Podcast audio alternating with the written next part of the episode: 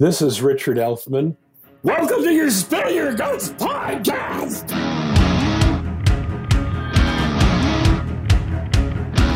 I'm resistant now to change. Feeling different can be very strange. I am feeling a compelling urge to enact some kind of purge. It's not like me to feel this way. It's not like me to feel this way. Compensation. Compensation. Living a lie gets so easy to take because time has no friends, no beginning, no end. Perpendicular anomalies. Got my space inside my energies. Take my weapon before I forget. I'll do something that we both regret. It's not like me to feel this way. It's not like me to feel this way. It's not like me to feel this way. Cool Compensation. Compensation. Dynamite to the intellect with an NDA not to resurrect but to purify, not eliminate through a mental disorder and struggle to elevate. I'm resistant now to change. Feeling different can be strange. I am feeling a compelling urge to enact some kind of purge. It's not like me to feel this way. It's not like me to feel this way.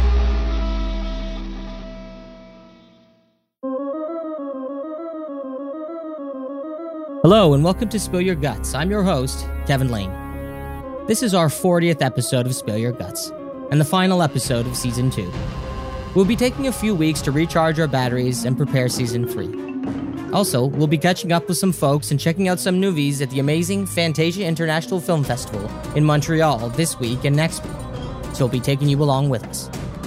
Thanks to my incredibly hardworking team for a fantastic season, and to all of you for sitting down with us. Many more guts to be spilled in season three, and once again, we thank you for joining us. Our guest today is one of the genre's great showmen. His films are wacky, funny, boundary pushing, musically charged, sexual, gruesome, occasionally satirical, but never being spirited, but most of all, a hell of a lot of fun. There's no one else like him, and no other films like his. Today we are joined by the hilarious, thoughtful, and wonderful Richard Elfman.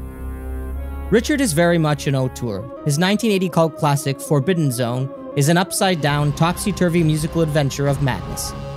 It's basically impossible to classify this movie. Not really a horror film, nor musical, nor fantasy. It's a Richard Elfman film, and that means you're in for a good time. With masterful scores by his brother and frequent collaborator, the legendary Danny Elfman, Richard has a filmography of impossible to classify movies that all carry his distinct signature as a filmmaker.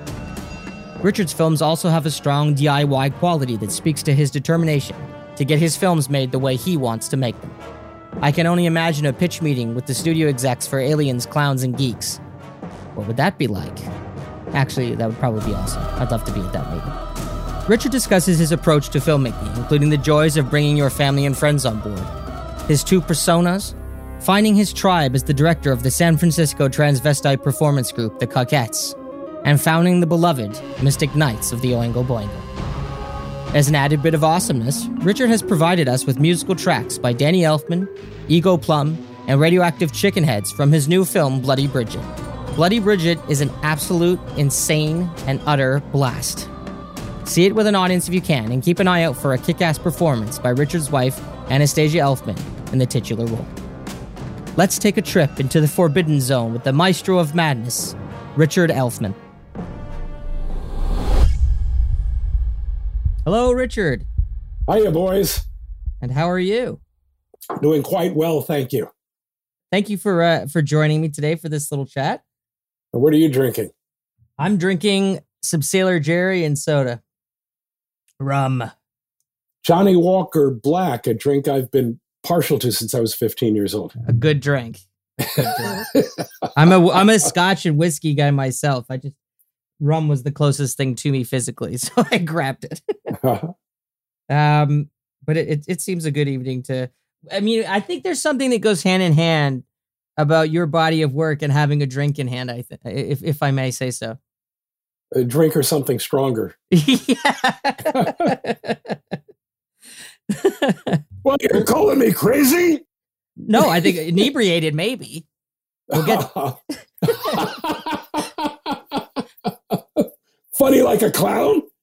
Oh god. have you have you ever have you had people like sort of assume that you're with because of your body of work that you're going to be like i mean you are a, a, bit of a wacky dude i think but do people like come to you and assume you'll be a certain way once they've seen your films because they're so big and crazy and fun and well i, I have two personas um, most of the month i'm a stay-at-home family man mm-hmm. uh, like to entertain friends uh, i've spent my life with a, a little bit of uh, people hire me to do real estate investments.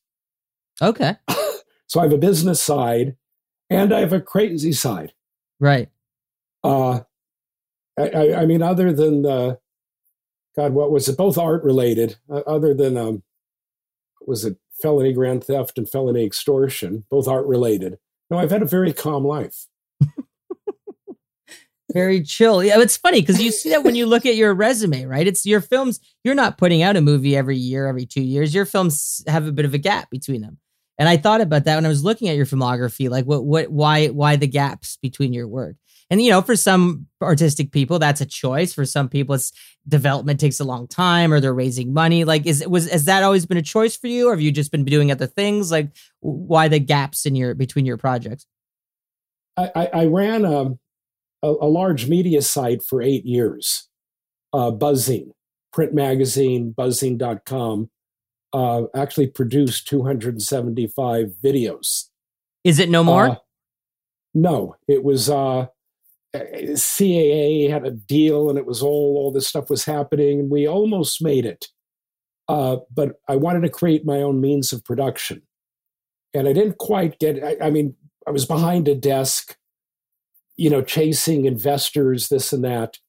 And then I just decided, okay, fuck it, I, I want to make movies, and let that go. And then I did um, did a fundraiser for Forbidden Zone two, which I'm planning to do shortly. Did Aliens, Clowns, and Geeks, and uh, just shot another film, Bloody Bridget, that I'm very happy with. Uh, so I'm doing uh, independent features. Um, you know, that's where my heart is. Right.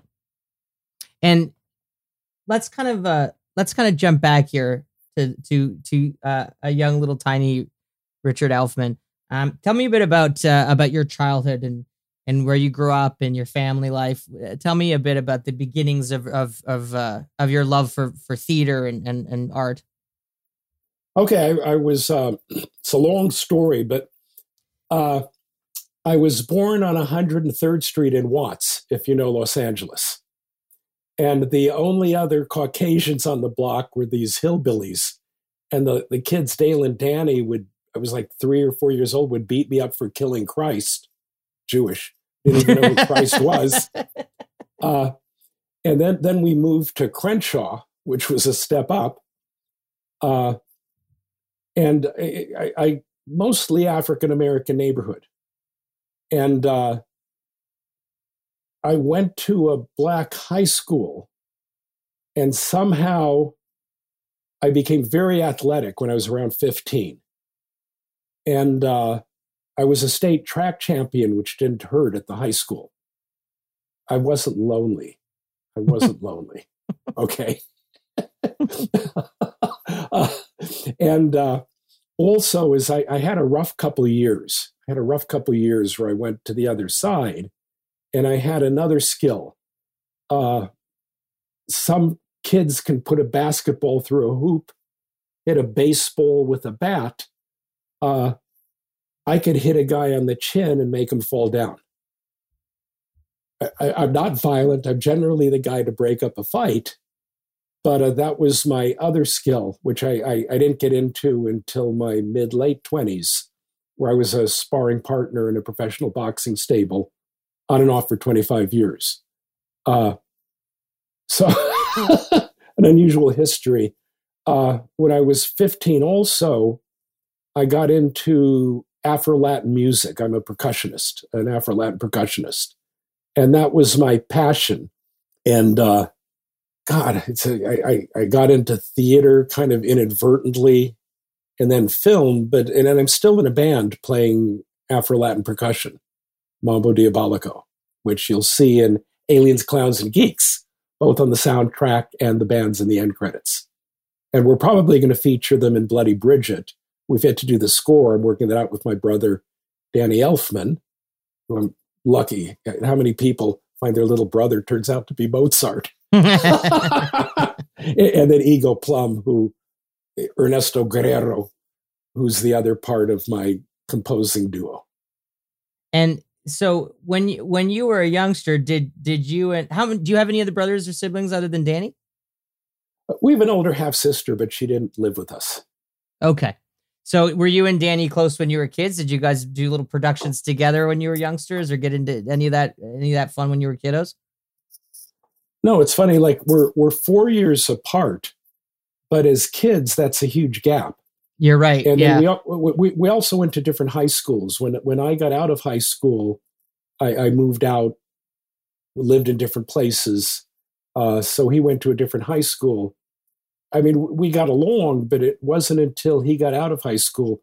I was in a French theater company and he showed up at my doorstep in Paris. And that's when we really became, you know, as adults, became much closer, you know, not as right. big brother, little brother, but as like, like two adults. And then, I mean, we remained close, you know, we couldn't be closer. Right.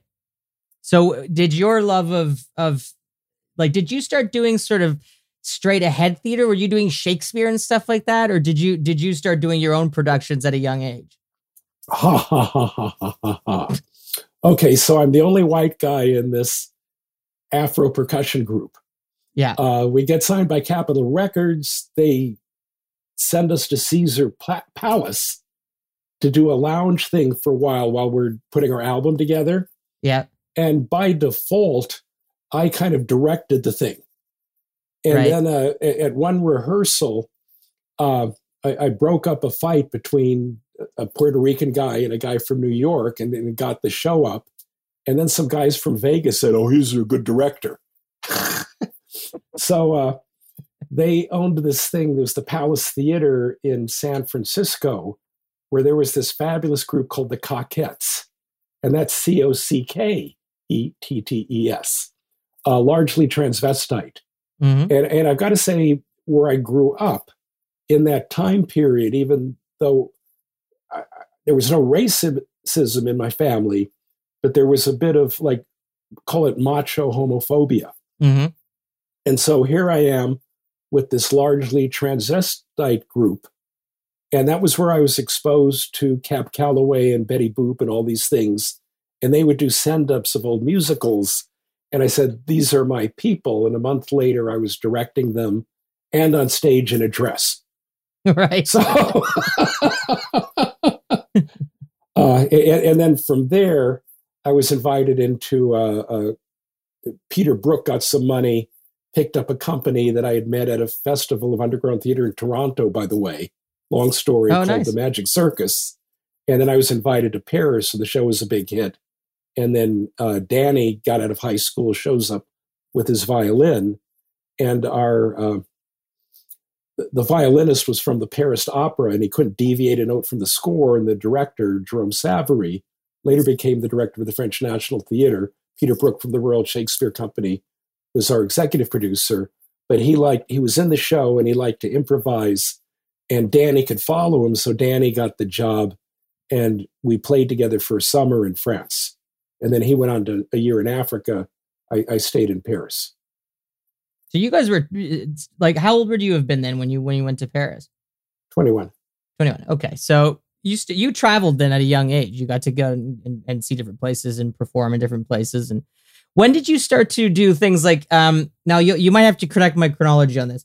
When did so when does the whole Oingo Boingo, the, the group that you and Danny put together, and then the traveling to tour with that? And when, when did that? How old were you, and what time frame did that start in?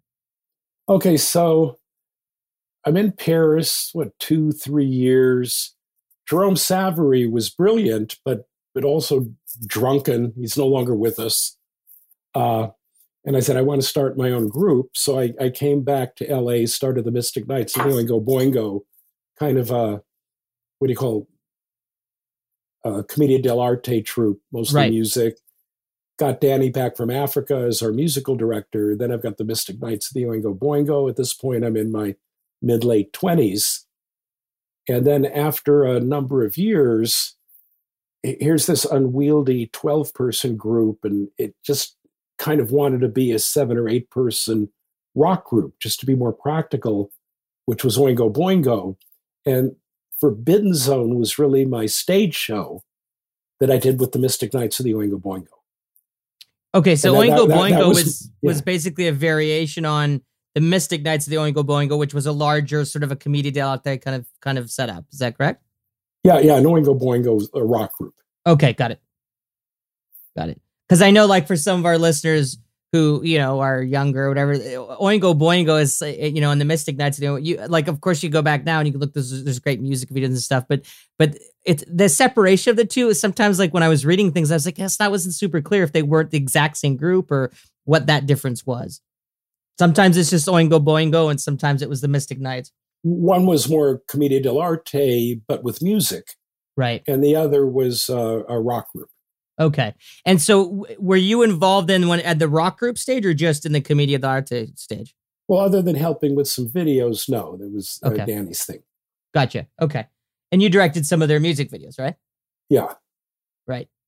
And so at that point, you know, did had you did you do Forbidden Zone uh, after you had already uh, uh, the, the the the Mystic Knights had kind of transitioned to just Oingo Boingo, and then is that when you did Forbidden Zone, or when did It that? was, it, was, it was right around just before the transition. okay. Uh, it was basically as I wanted to put my stage act just recorded on film. Right. So Forbidden Zone is kind of what a Mystic Knights of the Oingo Boingo show looked and sounded like. Okay, gotcha. And tell me, like, because so for for the listeners on the show who, because this is a horror podcast, some of our listeners might not be familiar with Forbidden Zone, and they th- there's a there's a, a brand spanking new transfer. It's a director's cut, isn't it? Coming out on the seventh. Yeah, yeah, yeah. I, I fixed a couple things that I wasn't able to back in 1980. Got it. So on yeah, and June seventh, there's a there's a Blu-ray and it'll be streaming. There's a there's a now is this the color version, the colorized one, or is this the black and white? It's the colorized, which actually is closer to my original vision. Okay, I, I, I intended to uh, colorize by it's a hand tinting thing they did in Paris in the 20s. I wanted to have it done in China or Korea, but I went bankrupt long before the slow boat made it to China, so to speak. so it wasn't until years later that I got to colorize the film, but I did it exactly how I wanted it. Uh, and, and there are purists of my fan base, I love them, who are used to the black and white and prefer that, but the color one is actually closer to my vision. Okay, because when I when I sought out a copy to to because I'd never seen the film, so my first time seeing it was so to give our listeners a bit of background. A, a friend, a mutual friend of of Rich and I's is is the the great filmmaker and, and awesome Brian Yuzna. Brian came on Richard and did a long retrospective on his career. We talked to him for like five hours about his entire career, and he got into great Brian's detail. amazing. Yeah, He's amazing. he's the he's great, and I uh, Brian is such a uh, kind of a, a gentleman filmmaker too. He's very giving with everything he's learned and stuff. He's he's wonderful that way. But he's the one who said to me, "So you like crazy movies?" And I said, "Yeah, yeah, I like crazy movies." He goes, "You seen Forbidden Zone?" No, I don't think so. He said, "You gotta watch it. Watch it, and then let, let me then call me and tell me what you think." I said, "Okay, I'll watch it and I'll get back to you."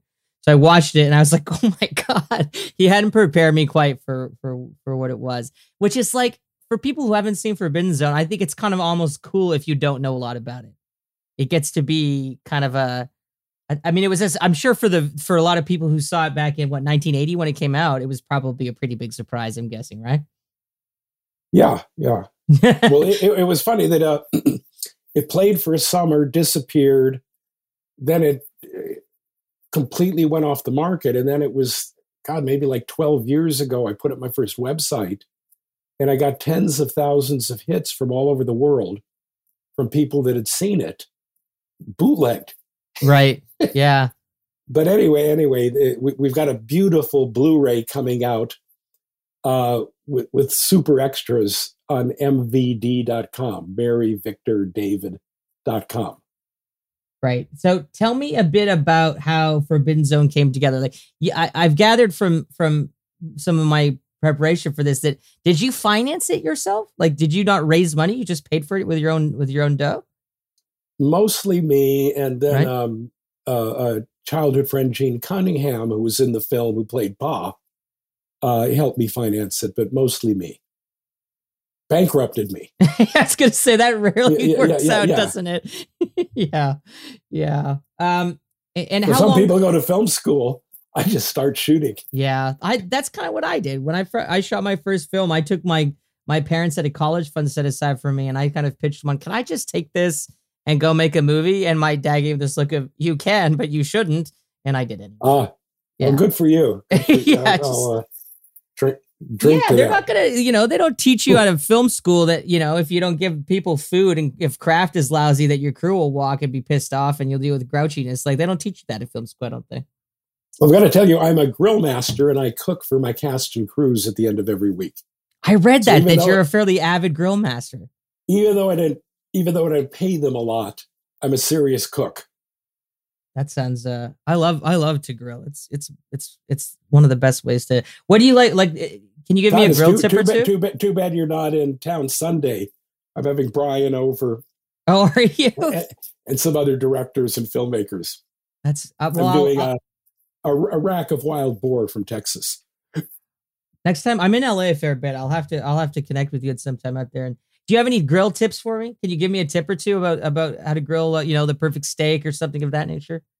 Well, I, I grill anything that, that that walks, flies, grows, or swims. But I get the best ingredient I can possibly get my hands on and don't overcook it. And I cook on fire and mesquite. And often I just throw it directly into the coals. Okay. I'll, So- send you some pictures. Don't cook on a gas grill then. Never. Got it. I was told that by a friend of mine who's a chef. He said grilling's great. Don't use a gas grill. Yeah, yeah, yeah. No, It's convenient, but it doesn't help you, you, you want that smoke in it. Mhm. Right. Um. So Forbidden Zone. Uh, how long did you shoot it for? How long did it take to shoot the film? Took a couple of years because I did it in starts and stops. Okay. I actually started as a 16 millimeter film called The Hercules Family. And then it, it was 60 minutes. And then some friends said, Boy, make it longer to feature, but we're going to shoot it in the other part of 35 and blow up the 16. So we did that. The 16 wouldn't blow up. Some of the actors went crazy. So I ended up replacing the whole thing. So it was kind of done backwards, Okay. kind of done backwards. And you and you shot it over a span of like a, of years, like a few years. Two years, yeah, Yeah. in wow. pieces. I, did you were you doing like weekends or because people had full time gigs and stuff like that? Was it kind of that sort of shoot? Uh, it was just crazy. It was uh, Hervé Villechaize from Fantasy Island. Uh, his agent did everything to keep him out of the film because he couldn't get money. Uh, so on- once he realized he couldn't get money, then, oh, you're killing him, you're killing him. He would come on weekends and paint sets, kicked his SAG check back into the production. Oh wow. Susan Susan Tyrrell, who he was sleeping with at the time. Long a lot of history there. yeah, we had another filmmaker on the sh- on the show recently named Sam Irvin who was talking about some of his uh, anecdotes of of working with Hervé Villechaize. It sounds like he was an interesting fellow. He was a prince. He was great. And so, how did Susan Tyrrell become involved in the film? Did you know her prior, or how did she get involved? Uh, Matthew Bright, who played Squeezit Henderson, uh, went to high school with my brother, original Mystic Knight of the Oingo Boingo. And by the way, he's uh, as a writer, he broke Reese Witherspoon in Gun Crazy, which was his script, Oh yeah, and then he broke. No, no, I'm sorry, Drew Barrymore, yeah, and then Reese Witherspoon. He wrote and directed Freeway. Freeway, yeah, with Oliver right. Stone.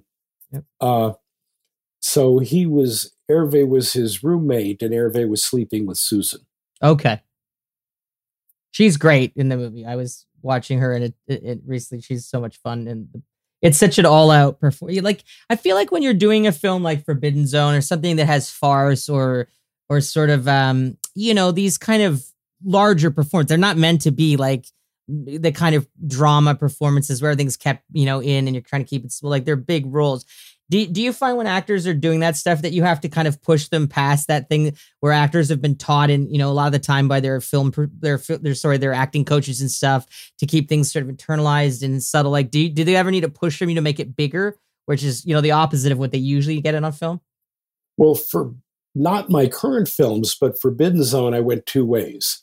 Okay, Hervé, Susan, and a few of the other actors, classically trained. Mhm. Uh, I, I just had to give them normal direction.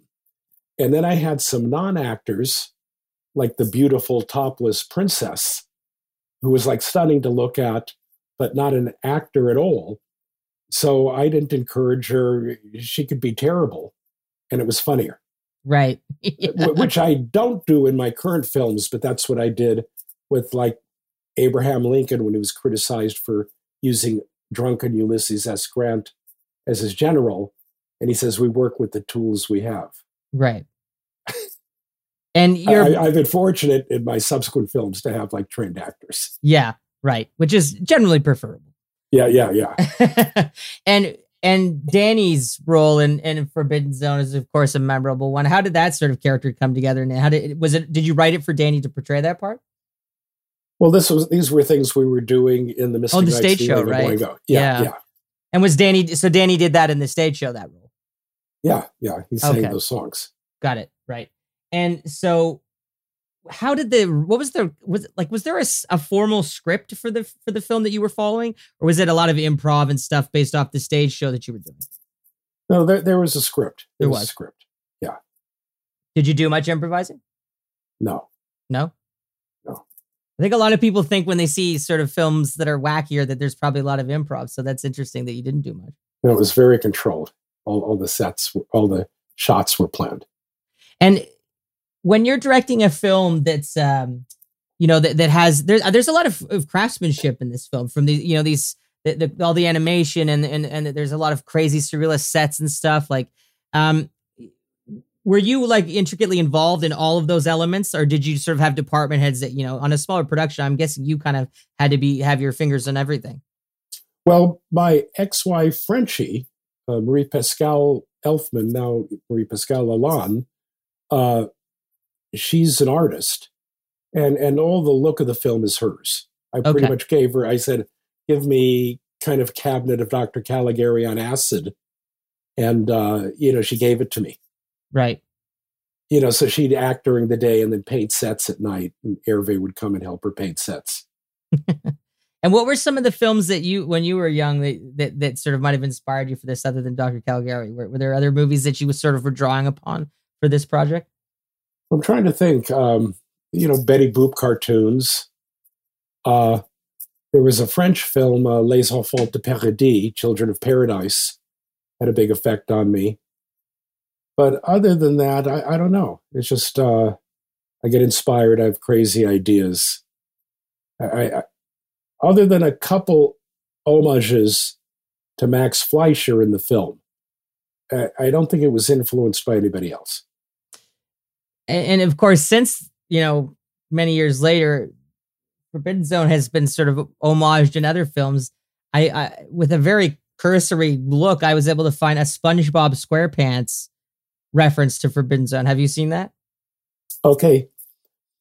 That was written by Ego Plum, my best friend, oh Uh, okay. Ernesto Guerrero, and uh, who's normally at dinner with me and Brian. right. And he and Danny did the music to Aliens, Clowns, and Geeks, and they're both doing the music to my upcoming Bloody Bridget. okay.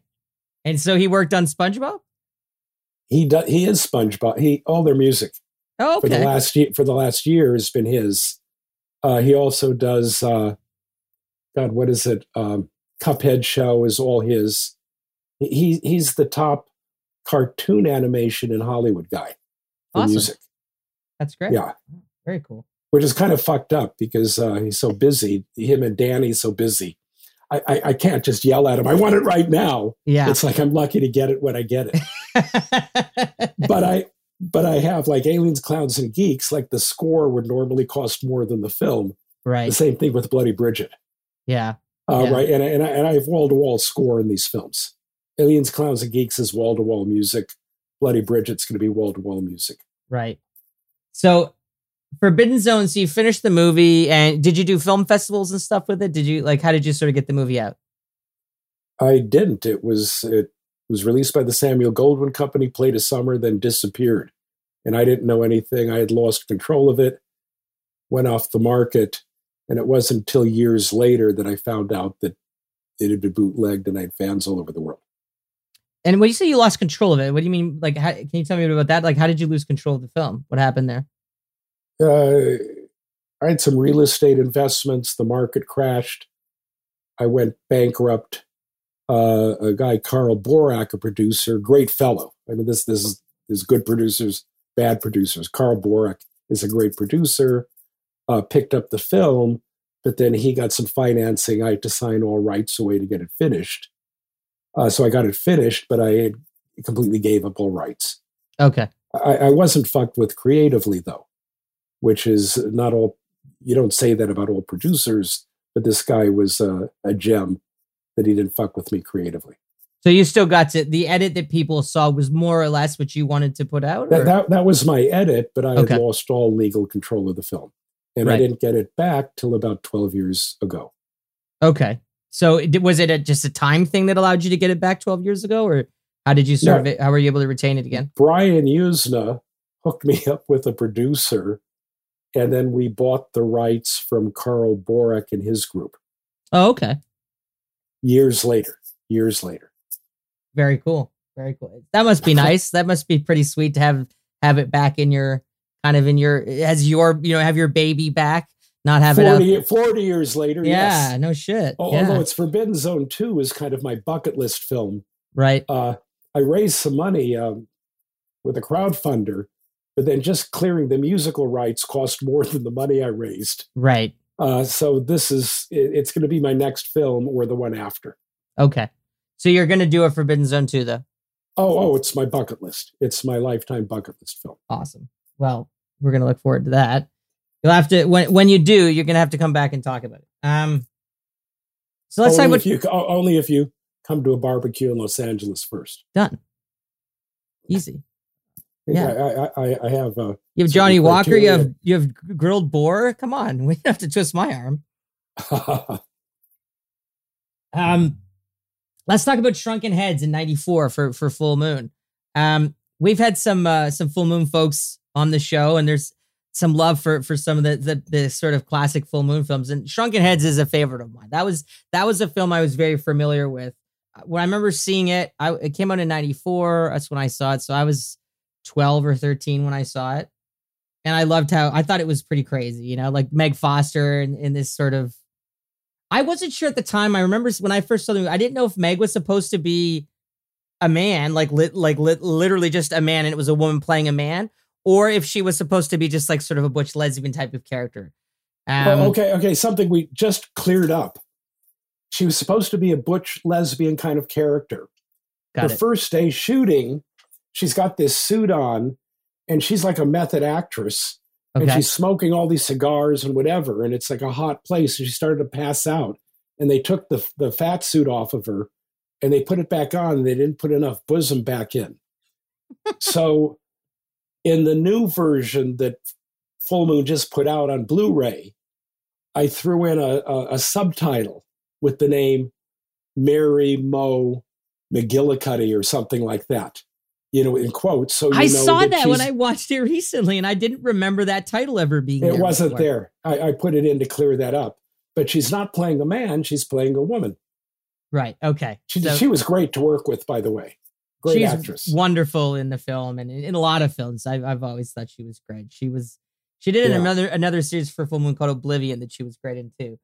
Um, uh, the movie itself has like this wonderful quality. I mean, first of all, it looks like a bigger production than Full Moon was doing at the time. Did you was that something you were aware of that you were getting like that it might have had more, more resources and things than your average Full Moon film? no, that's Richard Elfman. that was I- I- all I- you. Yeah, yeah, yeah, yeah, yeah. And it, it was, uh, you know, I butted heads a few times. It wasn't. Uh, Charlie Band is is tremendously prolific. I was dealing with his ex-wife, with his father. There were a lot of political forces. Uh, I didn't do exactly what I wanted to do, but uh, you know, it's a fun film. Uh, it, it's a Matthew Bright script. Uh, but anyway, it's a, it's a fun film. It's a fun film.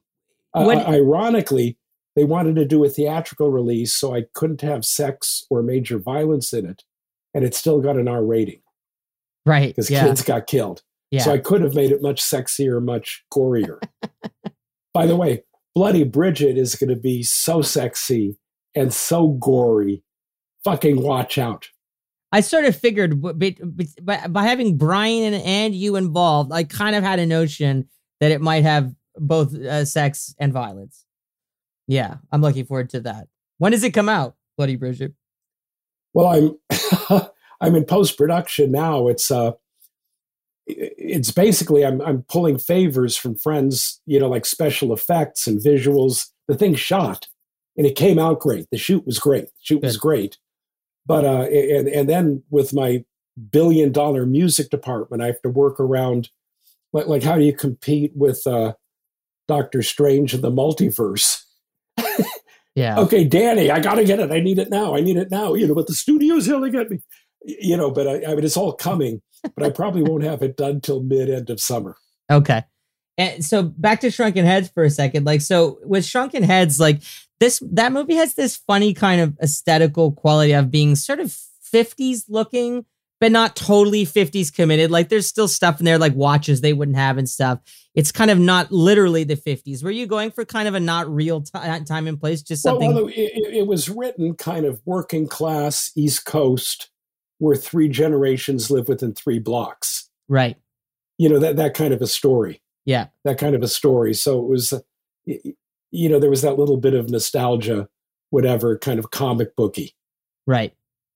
So was this a project that like because a lot of the the films that Charlie Band did through Full Moon sort of started as a poster or something, and he would assign a filmmaker, a filmmaker come and he'd said, "You want to do this?" How did Shrunken Heads become a project that you wanted to do? Same thing. Charlie came up with a poster, three flying shrunken heads, hired Matthew as a director. I mean, hired Matthew as a writer, pulled me in as a director. Okay, It, was it was Charlie's concept, you know, based on this poster that he had of three flying shrunken heads. so did Matthew Bright sort of say to Charlie, "You should you should talk to Richard Elfman," or how did how did it's like because you knew Matthew knew, knew each other quite well at that point? Yeah, yeah, yeah. So yeah, Matthew mentioned me. Okay, got it. And do you remember when you first read the script, like what was different about it than the version of the film that people will see now if they watch it? Well, we had to take uh, less sex and gore. Right. So it was it was quite a bit Although- gorier Although, although it could have been, could have been. because like in in the version now, like for example, you know when the kids get killed, like you know we we see the guys pull up and they shoot them, and the kids react, and and then they get you know kind of You, you don't- you don't you, you don't see their guts blowing apart. Would you have shown it if you could have? I don't know. um, I have a feeling you probably would have gone to town more though on the killings of the gangsters that kill the kids. You probably you probably might have done a little more with those deaths, right? They're pretty fun as is, but they, you maybe they would have been gorier or something if you could have. Well, well, here's a story. Okay, my son Bodie Elfman, uh, his wife Jenna Elfman, Dharma from Dharma and Greg, Yeah, yeah. uh, co-star in Fear of the Walking Dead. But anyway, he's got like about 150 IMDb credits. People don't realize what a trained actor he is. Uh, major TV shows. Uh, you've got to see him in Aliens, Clowns, and Geeks. The guy just rocks, rocks. So he's one of my gangster kids, Booger Martin. And so when he's turned into a zombie, there's this thing where he has to open his mouth and like worms come out of it yeah. So so we're shooting it and we put a thing called like a dental dam in with like you know rubber or whatever and it's got the worms in and the worms work their way out and they're getting into his mouth. And bodie's so samurai he does the take with the worms coming out of his mouth. I get the cut and then I, he runs into the bathroom and throws up and then the dp says okay we've got to get another take. Oh no. No complaints Yeah. no complaints Proper trooper. the cast is very fun and Shrunken It's The actor who plays uh uh the the the sort of the, the shopkeeper, uh what's his name? Sumar Sumatra Sumatra, is that his name? Yeah, yeah, Air, Air, Pierre Aristide Lafitte Sumatra. Yeah. Uh, what was that? What's Uh, the actress name? Julian Harris? Is that his name? Julian Harris playing a, a retired member of, of Duvalier's Tonton Macoute, that notorious secret police in Haiti. Is that a real thing? Voodoo. Yeah, Oh, yeah. That's Tonton that's Macoute. And how did he get involved? Was he someone that you guys, that someone from casting said, "Hey, what about Julian Harris? Was he an actor you were familiar with? Because he had done Bond films or something, right?" Yeah, yeah, he was great. He was great to work with. Yeah, no he's longer a- with us, but but the, the, the guy's the real thing. yeah, he's fantastic. I mean, and, and the kids are really fun in the movie too. It's kind of you know, it's the movie has this fun quality of sort of being kind of a kid's adventure picture, like something that you'd see from Amblin Entertainment, like one of those Goonies type movies. But then it's just a little crazier than one of those films. Well, it's like a Walt Disney film for the first third until the bad kids kill all the good kids. yeah. Once the kids all get shot, it sort of changes. Yeah. Yeah, yeah, the only thing is uh, Mr. Voodoo Sumatra cuts off their heads and reanimates them. And the only problem is Tommy's still in love with Sally. Yeah. Yeah, I Like, like the bit when he like flies up her Sally, shirt. Sally, Yeah. please embrace me. But Tommy, how can we do that? I will show you. And he muzzles himself between her bosoms. Yeah. It's I love very that bit. poignant. Very poignant. Yeah, and very yeah. kind of like this little shrunken head just sort of nestled in between her boobs. Yeah. Just yeah, lovely. Um, I was curious too. I was watching there was like a making of thing on the Blu-ray that I watched. And they showed them making all the sculpts for like the little versions of the kids' heads. And then there's one shot where it shows them making sculpts of and she said, Well, this is when we see their severed heads when they're like the normal size. But I don't we don't really see that in the movie. Was there a shot taken out or something where we saw Julian Harris's character cut their heads off or have their heads? I'd have to see the film again. It's been a Okay. yeah, there's. It, it- I wondered if it, something got taken out or something. You know, it's one of those things where you're like, I don't remember seeing those heads. Um, and there's also like this great stuff of showing. I think it was motion control stuff. Where is that how the heads were done when they're flying around the town? That was all miniatures and stuff. uh, eh, miniatures and, and CGI against blue screen. Right. Which Or again was pretty screen back then. sophisticated for for full moon budgets at the time. Like Uh, you a guy named Roger Null, cool guy, still cooking in the business. Very cool guy, Roger Null. and so matter of fact, they- I should give him a call. yeah, bring him to a barbecue. Yeah. um, were you happy with the finished movie? Uh, well, it was okay. To be honest, it was. Uh, it wasn't exactly what I would have done if I had all the elements at my control. At one point, I was sent to Romania to shoot it. Uh, long story, uh, but you, you know, it's a fun little film Did you shoot it on a backlot? At Paramount Studios. Okay, that's what I thought. Yeah, it looked like backlot stuff. Yeah, Yeah, yeah, yeah, yeah. that's fun. Had you shot on a backlot before? No, Did you like shooting on a backlot? very much. Yeah, yeah, yeah. It's cool when you like. It gives you a, probably a hell of a lot more control, right, than when you shoot on location. Yeah. Although Forbidden Zone 2, the whole thing's going to be against green screen. Oh, the whole project. Except for except for sets done it'll it'll all be shot in a studio. Oh, cool.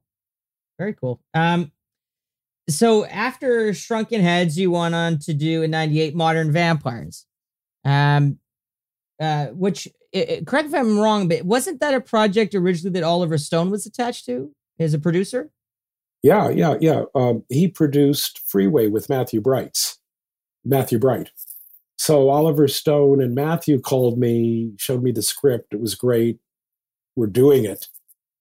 And um, the other producers, uh, Chris Hanley, Brad Wyman, both very cool guys. Somehow there was some falling out with Oliver over money. I don't know what it was. And then he dropped out and uh, wasn't there for the finished film. So did he drop out during pre-production, or at what point did he drop Pre- out? pre- pre-production. Pre-production. Okay. well not dropped out it was just i i, I don't even know what happened uh he was a good guy uh hanley and wyman were good guys and i i somehow they didn't get along and oliver wasn't there at the finish line Right. Um. i could have used him Yeah. he seems like a good guy to have in your corner. He knows his stuff. yeah a very cool guy Yeah. Um. So how did you get involved with the project then? Like, did did Matthew Bright bring you the script? Was it through Matthew Bright again? i don't know he and oliver called me and you want to direct it sure there you go. That's a good way to get a project. Um. And when you first were attached to the project, and I guess all the way throughout production, it, at some point it got changed, but the original title was The Revenant, right? yeah and it was changed to modern vampires Okay. Did you like the the, the Modern Vampires title, or did you prefer The Revenant? I'm good with either one Right. Okay. Um, Th- this was something I was a director, and I didn't have producerial control. right. So, so I was more of a hired gun. Okay. And I'd call this more of Matthew Bright's vision than Richard Elfman's vision. Okay, gotcha. And you know, I revisited the film uh, to talk with you today, and you know what I noticed about this movie that I think uh, like is is some people. Casper Van Dien is an actor so associated with like being sort of an action guy and stuff like that, but I think he's a really underrated actor. Like he's always so committed and present in his stuff. And again, in Casper was a Casper was a prince, yeah, he's and, uh, great. and, and he's got a, a comedic nuance, kind of like Cary Grant. right. Uh, and, and I just loved working with. He was just so good to work with, wonderful to all the other cast. Did his own stunts, got injured, didn't complain. He didn't even know it. right. But but uh, uh, along with his dramatic timing, he has a comic sense. right. you know, along with being like this real good hunk of a good-looking guy, Yeah. He's got this Cary Grant comic sense. And, Yeah. and, uh, I had an amazing cast on that film. God, I had Sure did. Rod Steiger, I had Kim Cattrall, I had Craig Ferguson, Natasha Lyonne. Yeah. Udo Kier. N- not bad. U- uh, oh yeah, Udo Kier. One of my all-time favorite films is Andy Warhol's Dracula, Yeah. Blood of Dracula. Yeah. And uh, when I, I, I told Udo, "Sir, I've been waiting uh, twenty years to stake you." yeah. Udo is great. Udo is great. Isn't he a character? I've met Udo a few times at different things, and he's he's he's a really funny, fun person. He's Great to work with. right, yeah. Great to I work with. bet, yeah. And uh, you know that I, definitely one of the things I noticed reading up on the film too is when you look at the reviews, Rod Steiger got a lot of really good notices for the film, um, and he kind of steals a lot of his scenes. He really he really you know gave this movie his all, which is you know you look at some of the films around that time, Rod Steiger. I think he was getting you know he was getting older and might have been harder to kind of, but he gives this movie his kind of his all. Were you like, did you guys get on well in the shoot? Did you enjoy working with him? Well, it's a, a bit of a story. Bit of a story. Okay, so uh, he wanted the part. There was another actor. This was at the time when Oliver Stone was attached to it. Wanted it. He had had a heart attack surgery. Couldn't get insurance. Put up his own bond for it. Uh, and our first day shooting. Okay. So, okay, so I had a very short shooting schedule. Ridiculous. Sixteen When- when days, I Oliver- read. Pardon me? Sixteen days is what I read. Yeah, yeah, yeah, yeah. It was, it was, it was like insane. And, That's and, uh, nuts. yeah. So, so I, I, I, okay, Mr. Steiger, we're going to start here and then do these lines here and then finish the scene here. Well, I haven't blocked it out yet. Well, sir, we had to pre-hang the lights and work everything out, but I haven't blocked it out yet. I said, but, but sir, we, we, we can't, I mean, this is kind of how we have to do it. And then he blows up and not just blows up. This isn't any guy blowing up. This is this humongous soul, charismatic Rod Steiger, powerful force blowing up. Elia Kazan. Never treated actors this way. What the fuck do you know? What the fuck do you know? The crew's cowering. Wow.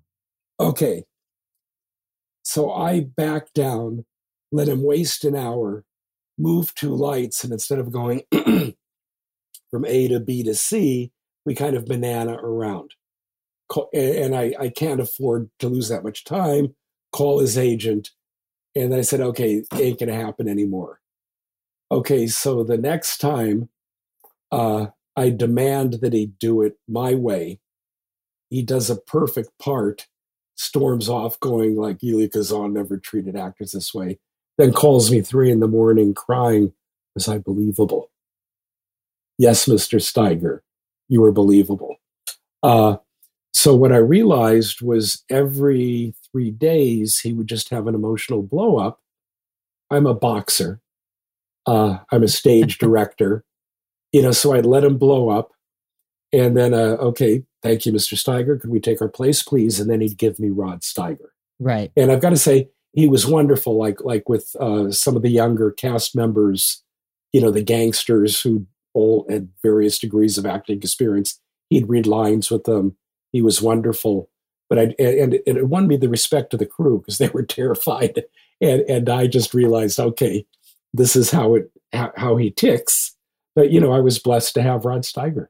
He's wonderful in the film. He's really good. It's a great performance. It's like it's fun to see him, you know, in the latter part of his career, and he gets he's he really looks like he was he was committed to it, which is great. Um, you know, and I think sometimes you know, as a director, for myself, when I've had the opportunity to work with great actors or you know esteemed or well known actors, there often is some bit of baggage you're going to work through or something you're going to to figure out how they function and how they tick and that's sort of part of your, the job of the director right? I mean um did you find with with Steiger once you kind of pinned down sort of that what his process was that he needed these blowups once you kind of knew that that was that it kind of just you went okay now I know how to move on and you could just sort of put that down and keep going? Was it sort of that way yeah I mean I once stopped someone from shooting writer Matthew Bright with a gun in my face it wasn't that bad. You know so it was uh uh yeah yeah it was just like okay this is how the guy ticks. Right. And you know it's it's all good. Yeah. And i'm, I'm blessed to have him. Right. I, you know this i mean working for sag minimum putting up his own medical bond i'm blessed to have the guy. Right. uh, oh, oh, oh yeah another time like god i asked him to do it can we do it again faster then he, it, it's it's so theatrical it's performing for the crew faster faster because i've never asked me to go faster wow you know you know, so he didn't do it faster, and we made him faster in editing. Right. Okay. um, the film too is kind of a. I love that idea that you're like, okay, fine, and we'll just fix that later. Um, the film too is like a little bit more. It, it's probably of your body, or the closest, and it's not, but the closest to sort of a straight ahead horror picture, right? It's vampires and like you know, it's still not going for the scares per se, but it's like, you know, it's it's it's a little because it's certainly more so than your other work. Did you ever want to do like a straight ahead horror film, like a scary horror movie? I have my own style. It, you'll see it in Bloody Bridget, and Bloody Bridget is really gory, but it's uh, absurd, comedic horror. Right. Uh, scary. I leave to James Wan. Right. Yeah. Uh, I, I, have my own Richard Elfman absurdist horror, right, which is bloody and gory, but it's it's more of a humorous, absurdist, dark horror comedy. Do you like uh, horror films that are that are scary? I, I love them. That's right. my favorite thing. My wife and I crave particularly supernatural horror. What are some of your favorites? Oh, Conjuring. you, you know yeah, yeah, yeah, yeah. um, well, let let's talk about uh, aliens, clowns, and geeks. So, which I had a blast watching. Uh, I had a few drinks and just kind of after having seen Forbidden Zone, I had it, this is the closest I felt to Forbidden Zone territory of of your work that we've seen since that film. Do you think that's well, fair to yeah, say? Yeah, yeah. Um, Modern Vampire Shrunken Heads, I was a hired gun. Right. Aliens and Clowns and Geeks was purely my writing, my directing. Right. As okay. is Bloody Bridget. Right. Okay. So for Aliens, Clowns, and Geeks, like how did that how the project sort of come together? Did you piece it together similar to Forbidden Zone? Was it totally your baby in that regard? Went up in my little rooftop garret to send you a picture. Uh, uh, okay, I, I, don't live in a palace, but there's an interesting history. It's a hundred year old house up in the Hollywood Hills. And John Lennon spent a summer here when he ran away with May Pang from uh, Yoko Ono. It's another story. Uh, but uh, so there's a little garret on the rooftop where John wrote some music. Okay, what did I have? A, a case of scotch, a box of cigars. I wrote it in three weeks. Right. Uh, and was it was was it a concept you had sort of been kicking around for a while that, that you or did you just sit down and just sort of let it come out? Let it come out. Yeah. Yeah, I remember. I remember seeing an interview with Stephen King once, where there was a, an act or a, uh, an interviewer who asked him, you know, when he writes, does he have notes and has he sort of pre-planned? And he said, no, I can't do it like that. I just have to kind of sit there and just stuff starts coming through my fingers and I just go. Is that sort of how your process is when you're writing? Well, here's a little bit about my and Danny's background. Our parents were both school teachers. Well, my father eventually became a school teacher. Then my mother became an English teacher. And post age 50, she published 16 novels and got two Emmys. So you might have said our religion was not so much secular Judaism, but character development and story structure. So I've got those, I can do like a classic three act story structure, like falling off a log. So even though there's craziness, it's kind of like I was brought up with this, not from college, but just growing up with a, a certain sense of story and writing. Uh, but anyway, uh, you know, it's a you know, got that got this poor actor Eddie Pine. He's got this series, Crimey Dry. The network cancels it. He meets some motorcycle clown that attacks him. These girls pick him up. He falls into another universe and he wakes up with the key to the universe stuck up his ass. Very As you poignant. do. As you do. Very poignant uh, yep. which, which brings them into an intergalactic conflict between the clowns and the aliens. It sounds like the experience a lot of people have when they first move to Los Angeles. It's something oh, similar oh, yeah. to that. Oh yeah. yeah, yeah, yeah, yeah, yeah. I remember when I first when I when I first moved from from I was living in a, t- in a town called Mississauga, which is a suburb of Toronto in in, in Canada, in Ontario, Canada. And I moved to LA, you know, to pursue the filmmaker thing. And um, you know, there was just stuff I had never seen before that I witnessed in my first year in LA that they I just never saw in Toronto. Uh, LA, you know, Hollywood is a crazy place, and I was thinking watching this film that it felt like kind of a it's a love letter to that. It's a condemnation of that. There's sort of a love hate thing for the whole Hollywood thing in this movie. What? I have a love hate thing with Hollywood? yeah. Through the head of a studio into a pool at a black tie party? Me? Tell yeah, okay, you got to tell that story. Tell that tell can you you can tell that story, right? Uh, okay, so I do a lot of live events, live theater. Uh, I've got this event. I've got the creme de la creme of the studios, and I'm a Afro Latin percussionist. I've got these Brazilian percussionists doing amazing music. People are drunk. It's the full moon. And if you've ever seen The Player with Tim Robbins, it's based on this like kind of like horrible studio head that'll kill anybody, stab anyone in the back to get their position. So it was based on a real guy, and he's at the party. He's walking with his bimbo past my beautiful Brazilian musicians. He makes a denigrating comment, comment about, why couldn't they get some real music? It hurt these guys.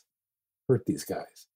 So I picked the little fuck up and threw him in the pool and people were shocked because this was the most powerful man in Hollywood. Right. And to see him struggling, scrambling, trying to get out of the pool the wet tuxedo, and people hated him, but they couldn't see it. Well, it didn't hurt my anyway. So uh, uh, I went back to the Brazilians and apologized for his boorish behavior. So did you just see red? Were you just like this fucking career. guy and you just grabbed him, or were you like were you in control when you did that? No, like Dracula tried to put me into the power under his power. You know, like I'll never yeah. work in this town again. He's dying of lung disease. You, know, almost worked, but I'm Richard Elfman. He went in the pool. That's great. Um, well, it sounds like the asshole had it coming. Hmm? It sounds like the asshole had it coming. He had it coming. Yeah, that's good. That's a that's a great story. Um, you see the fuck trying to get out of the pool, uh, all wet in his tuxedo, and the shock on people's faces, oh, but man. the secret glee in their faces. Yeah, because there's so many people there that probably wanted to do that to that guy. Yeah, yeah, it's a. As Harvey Weinstein rots behind bars. yeah, exactly. Yeah. yeah. exactly. I'm looking forward to seeing Bloody, uh, Bloody Bridget. That sounds great.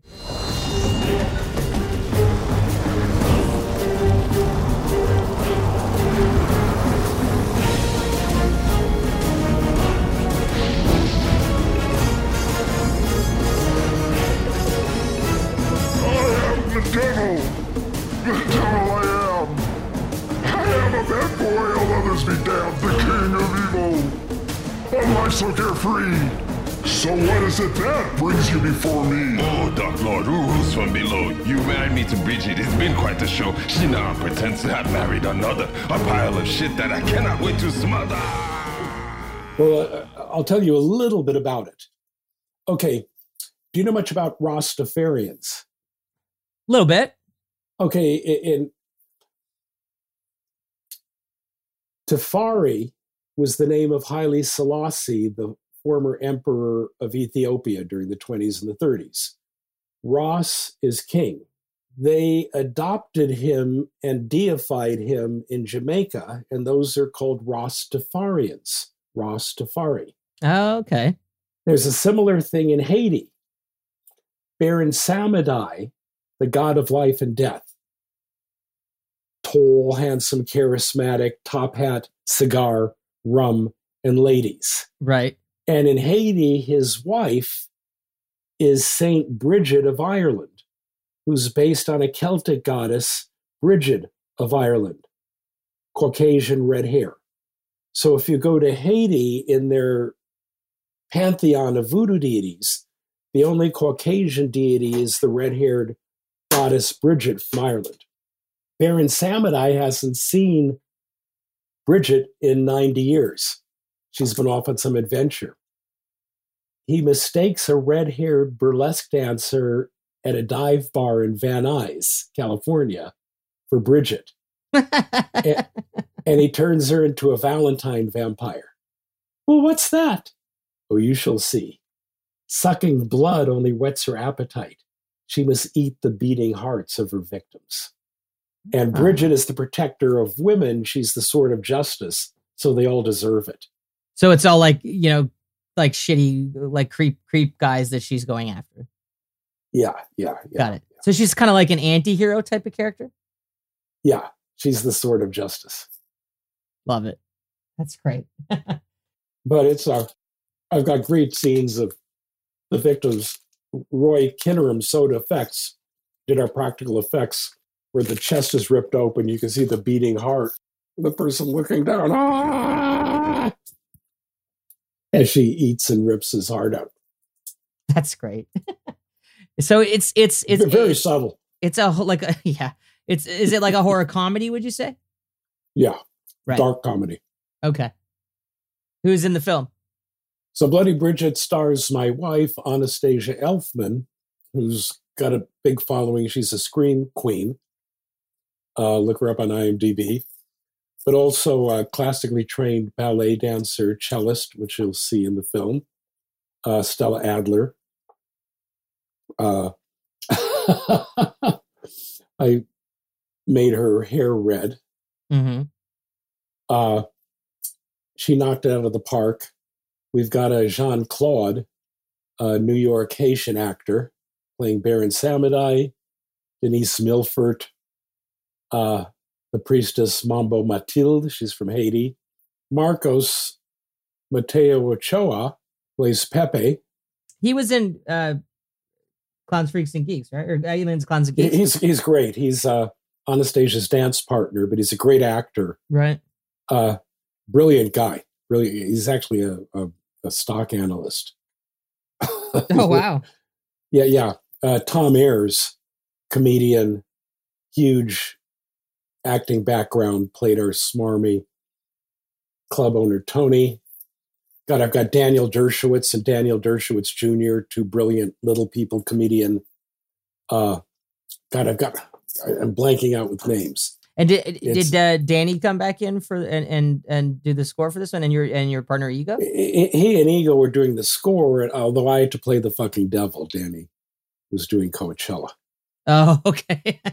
so had you wanted Danny to play that part? Yeah, although I'm, I guess I'm okay with him helping with the music. That's all right. Yeah, yeah, yeah. I mean, if you have to settle. Um so it when I watching Alien Clowns and Geeks, like there's some pretty it's fun too watching the film because Bodhi, your son, is the lead. He's great in the movie. As you said, he has a long resume of great work and but he, he finds this the perfect balance of the physical comedy and playing the right gags, but also bringing grounding the scenes in the right moment. I thought Bodhi was fantastic in the film. What's it like directing your kid? Okay, it's a problem because I have to not laugh off camera when he's acting. right. So sometimes my guts were aching. Uh, like when they were doing this thing and trying to put the thing in his ass to test the electrodes. yeah. and Yeah. he's reading an acting scene. But uh, no, I love working with Bodhi. Uh, we're going to be working again on future films. And you know, you're I'm watching scenes like there's the one where he has like a sex scene, and wasn't that your wife in the same scene? What- No, no, no, no. That that was Rebecca Forsyth. Who? So who's the other Oh, actress wait, wait, in the wait, scene? wait, wait. Which film are you talking about? And and uh, at the beginning of Aliens, Clowns, and Geeks, when he first gets, he goes meets those like two women at the on the on the road. oh, okay, okay. Yeah, yes, my wife's one of them. But, Yes. but they, but, but but they really weren't. There was like major protection going on. right? You- I was like, you- that you- must have been know, so weird for you to shoot that. well, you, you know, it, it, it, it seemingly was, but they're both professional. right. and and there was so much i, I mean they, they weren't naked down below they, Right. they had clothes on and huge paddings and stuff like that Yeah. Yeah. you know it was like a you know like two dancers on a dance floor Right. Yeah. Yeah. Yeah. Part of the job. um. So there's all kinds of, and there's French Stewart is so funny in the movie. He cracked me up. He's french is amazing Yeah, I loved he him. in is amazing Yeah, he was.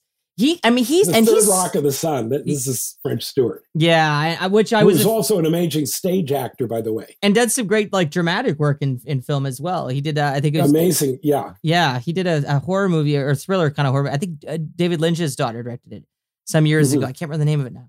And he was fantastic in that. But I loved how committed he like. He really he got he like stuck with that accent. Like a lot of the other actors are pretty loose with the accents they're doing, but French really goes for it with the accent. he- professor von Scheissenberg yeah, he was so funny and no, like I am talking the big time.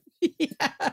I love this scene where he's in the woods and he's kind of panicking and he goes, "Oh, oh, I'm scaring myself." Like that was that cracked me up. Uh, how did he become involved with the picture? Did you know him beforehand or? There, there's a, a theater company called Sacred Fools that did a stage version of uh, Forbidden Zone. And he's a member of their troupe. They did a thing on, um, God, his wife wrote it on Buster Keaton. Forgot the name. It was brilliant. It was absolutely brilliant. So we became friends through that. And I asked him, and he said, sure. Yeah, he was he was a blast in it. Um, I love that bit that Bodhi does too, where uh, when he's talking to the cop and all of a sudden he starts doing Macbeth and he kind of goes gives a face and he walks off. and the cop goes, "Fucking actors."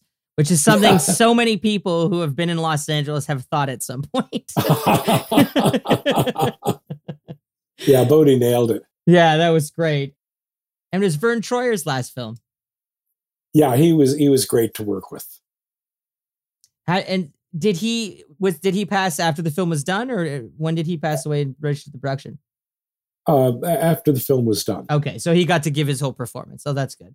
Yeah, Um, yeah, Had you seen the film Killer Klowns from Outer Space before you did this movie? yes. Did any inspiration there? Were you a fan of that movie or anything? I love Killer Klowns from Outer Space.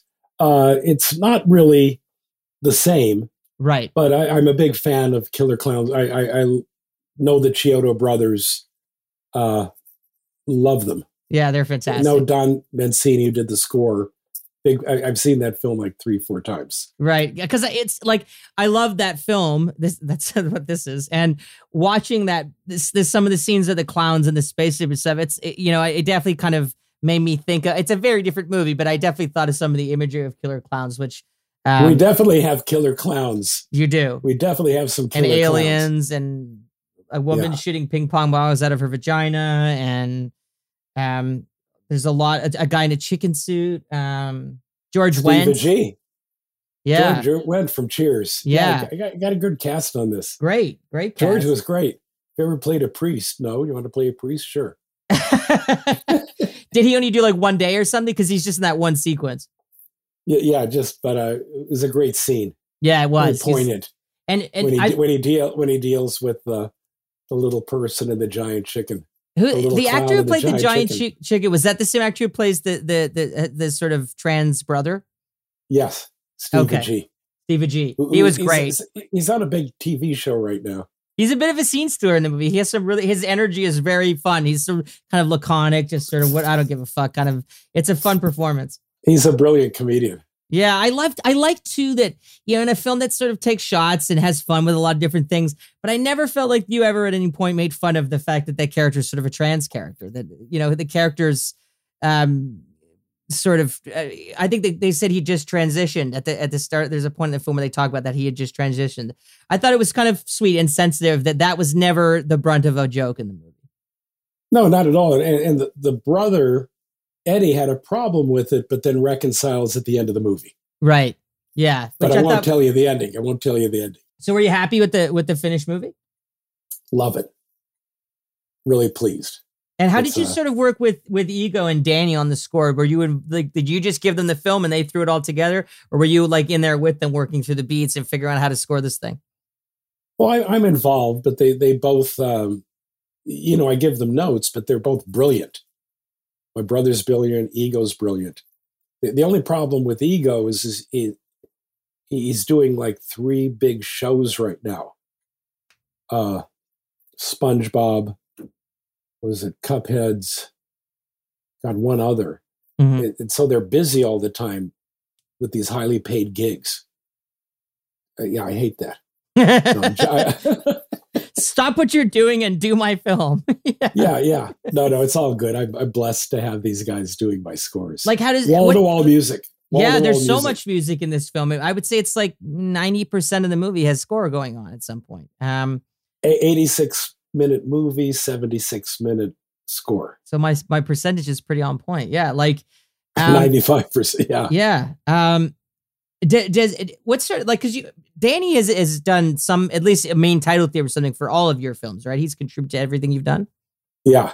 Have you guys sort of over time developed a, like a total shorthand now? Does he just send you something kind of knowing what you're gonna like? Yeah. And I'll, I'll give him a note and then he'll give me a, a, a- final and then we're done. Right. But he knows how he thinks. Yeah. And uh, if you look at the playlists of what we both listen to, it's almost the same, Right. Li- like in terms of her musical tastes, musical background. Right. So when you like when you're watching, you know, one of the other films that Danny has has scored, do you ever go, "Oh, that's that, you know, person we listened to when we were kids or something like that?" Do you do you see some of the influences of music musical influences that you guys share in in, in his other work?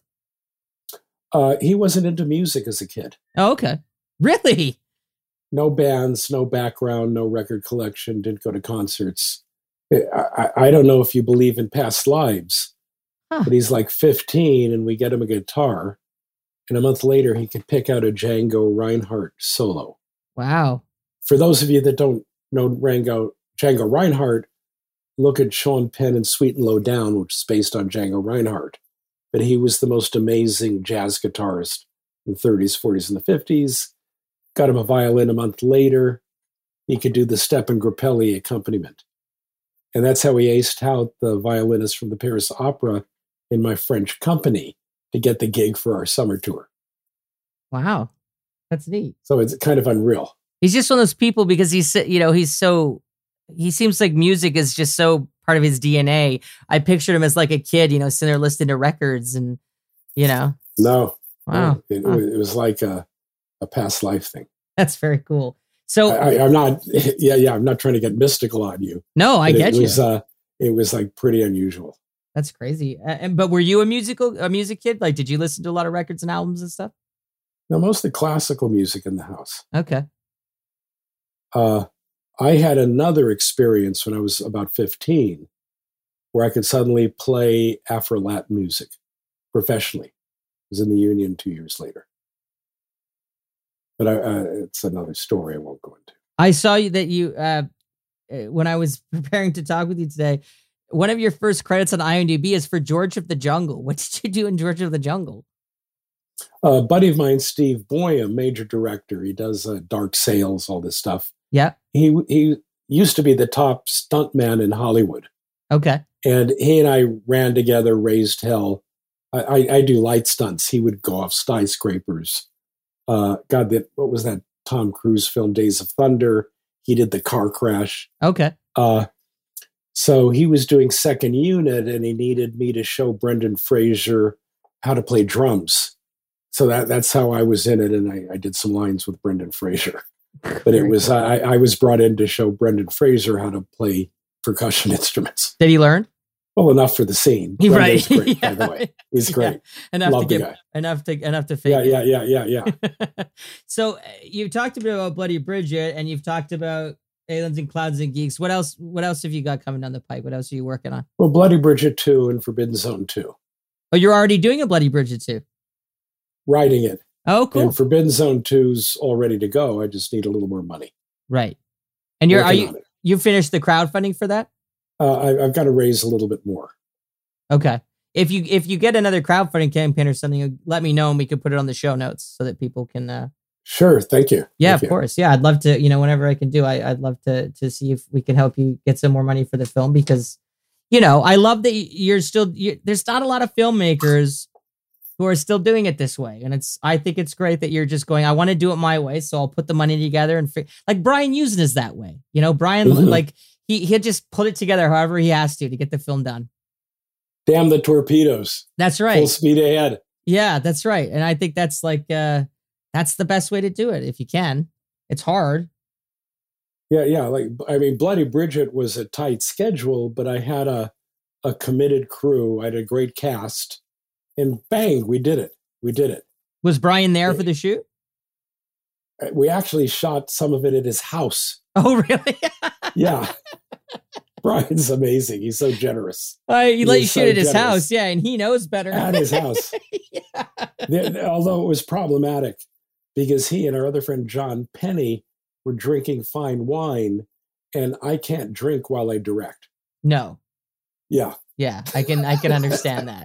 I'm Yeah, going to be focused. yeah, right. Razor sharp, like on it. Whip, whip, yeah, that's whip. right. Wait, but you know, it's you have those days where, like, especially when you're making independent films, where you're like, you know, you're up against the clock so heavily, and it's such a, a race to the finish line that you really do like you can't afford to waste a minute. No, no, it's it's kind of like boxing. Y- y- You know, like uh, You you know, you don't know what's coming next, and you have to roll with the punches and improvise. Right. Do you enjoy that part of being a film director? Do you like sort of the the the the, the, sort of adrenaline rush of like, okay, you've got, you know, some crazy schedule, or do you prefer like, you know, when you have the time to do all that little finessing and all the little detail oriented work? No, I would rather I had the time, but I Right. Yeah. don't. Yeah, but do you think so I, do you think sometimes necessity is the mother of invention when you're making a movie? no, No. well, I. I don't know. I, I, I- I don't know. I don't know. It's uh, I, I, I always wish I had more time, more days, but I've been blessed with great casts and great crews. Uh, Howard Wexler, a DP I've worked with for 25 years, so we just know how to roll together. Yeah, I mean, I it's Howard Wexler. What he doesn't he do a lot of this stuff for Charlie Band? Yeah, He's a great DP. it's amazing DP, Yeah, he makes films that you can tell had very little money look like they were made for a lot more money. as do mine. well, I think we're all done here. Thank you so much for coming on and chatting about your work, Richard. And I hope you'll come on again soon and tell us about all your projects that are coming up. Hope to see you in Los Angeles Yeah, I'm looking, at my barbecue. I'm looking forward to it. I'll have I'll bring some Johnnie Walker. there we go. Dignity for the human race is like getting a leather boot in the face. It's an insult that no one should ever have to take from the man who shouts out a command for respect and compliance. Never enough that energy. And it's only acceptable answer, and it's never enough, and it feels like it's going to be tough. deficit and corrupted like an without a soulless intervention with every intention of doing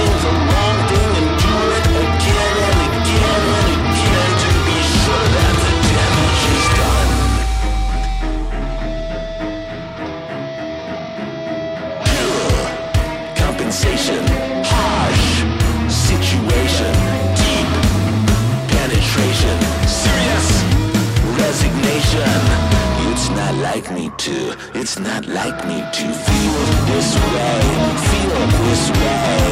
It's not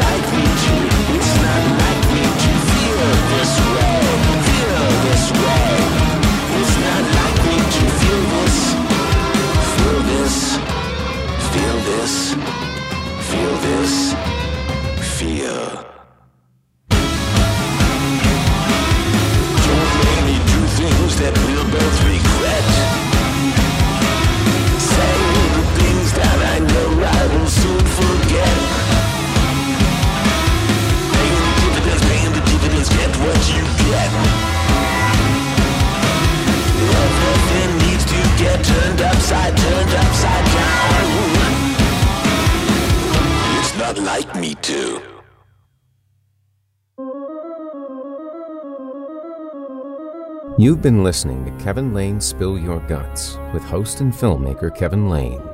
Kevin Lane Spill Your Guts was created by Kevin Lane, produced by Jason Hill, and co produced by Felipe Ojeda. The Spill Your Guts theme and incidental music was created by composer Mike Haddon. Original artwork and design elements generously produced by Matthew Terrian. Spill Your Guts is only made possible by the support of listeners like you. And the most important thing you can do to ensure that these amazing interviews keep coming is to simply get the word out. You can find us on Facebook by searching Kevin Lane Spill Your Guts, Instagram at, all one word, Spill Your Guts underscore podcast, and Twitter at Spill Your Guts underscore one, as in the number one. Post, comment, share, like. But don't forget that good old fashioned word of mouth still goes a long way. The best way you can support what we do is to just tell people about us friends, family, co workers, whomever, anyone with a pair of ears and a taste for guts. This has been Kevin Lane Spill Your Guts. Thanks for listening.